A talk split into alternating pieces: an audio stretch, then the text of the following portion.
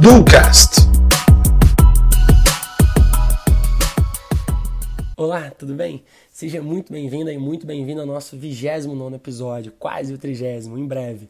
Bom, no último episódio nós falamos um pouco sobre o desafio que eu me propus a fazer de acordar todos os dias às 5 horas da manhã. A propósito, vem dando muito certo, a evolução é constante e quem quiser participar ou saber um pouco mais a fundo é só me procurar nas redes sociais. Já nesse episódio a gente vai seguir a linha de testar ideias que vêm na nossa mente, mas com uma ótica um pouquinho diferente. Primeiro, eu gostaria de fazer algumas contextualizações. São três histórias ou informações importantes que eu queria trazer para vocês. A primeira história ocorreu há mais ou menos um ano. Eu fazia parte de uma banca avaliadora de startups para incubação, quando após o término de uma das avaliações, um dos idealizadores de uma startup me procurou para tirar algumas dúvidas sobre o negócio, sobre o projeto que ele tinha. Porém, para responder à dúvida, eu precisava de mais algumas informações sobre o negócio, para dar realmente o direcionamento correto para ele. O ponto é que era nítido que ele estava com medo de abrir a ideia dele para mim e poder supostamente ter essa ideia roubada. Afinal, ele não me conhecia, ele não tinha confiança necessariamente numa pessoa que ele acabou de conhecer.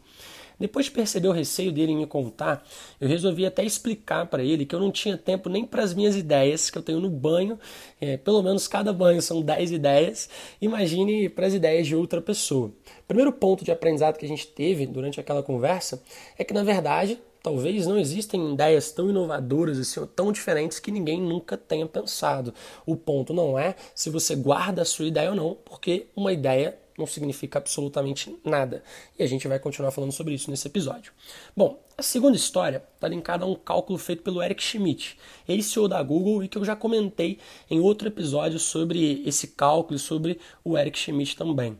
Segundo o cálculo do Eric, o volume de informações produzidas em dois dias atualmente é igual ao volume de informações produzidas do ano zero até o ano de 2003 que, que ele quer dizer com isso?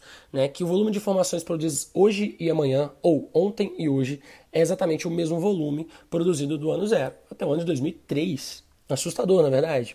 De forma geral, a gente pode concluir que ter acesso a uma informação específica já não é mais o diferencial, mas sim o que, que você faz com acesso a essa informação. Guardem esse ponto. Vamos para a terceira história agora. Na última semana, um conhecido veio até mim e me fez a seguinte pergunta: Gabriel, eu percebo que é recorrente algumas empresas ou páginas copiarem o Faça Agora, e isso não te incomoda nem um pouco? E minha resposta foi que absolutamente não.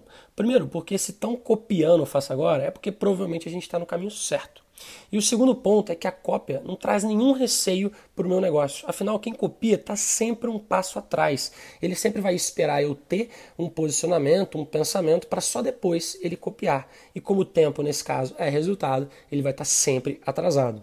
Mas afinal, o que, que essas três histórias têm em comum? A questão, como eu já disse, é que tudo já existe. Não existe nenhuma ideia tão inovadora que ninguém no mundo nunca tenha pensado. A diferença está em um mix de duas palavrinhas mágicas: execução e aperfeiçoamento, nesse caso, constante. Eu quero dizer primeiro que uma ideia sem execução não gera nenhum resultado e não vale absolutamente nenhum centavo. Eu já disse isso N vezes por aqui. E a cópia pode até te ajudar a sair do zero, mas ela nunca vai te fazer grande, diferenciado. Como eu disse, você sempre vai estar um passo atrás de quem você copia. Ctrl C mais Ctrl V não gera diferenciação, muito menos usar sinônimo e dizer que você está fazendo algo totalmente diferente. Então, seguindo essa linha de raciocínio, o grande ponto que eu quero gerar de insight para vocês é a utilização dessas duas palavras, execução mais diferenciação. A ideia na sua cabeça não significa absolutamente nada, e sim o que, que você faz com ela e o quanto você consegue diferenciar essa ideia em relação à maioria. Essa diferenciação pode ser pontual, mas ela deve ser, obviamente, bastante estratégica. Então, bora aos planos de ação para a gente executar e diferenciar. Bora executar?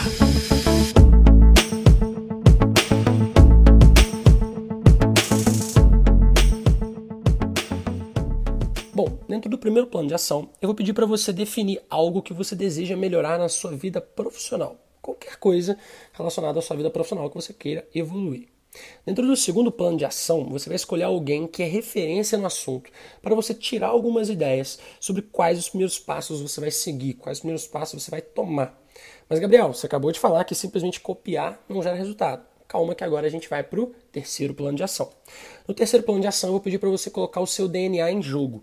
Faça alterações necessárias nessas ideias que você tirou dessa sua referência para que você se diferencie do padrão, porque senão vai se tornar uma cópia, o seu DNA não vai estar em jogo e, consequentemente, os resultados não vão ser os melhores possíveis.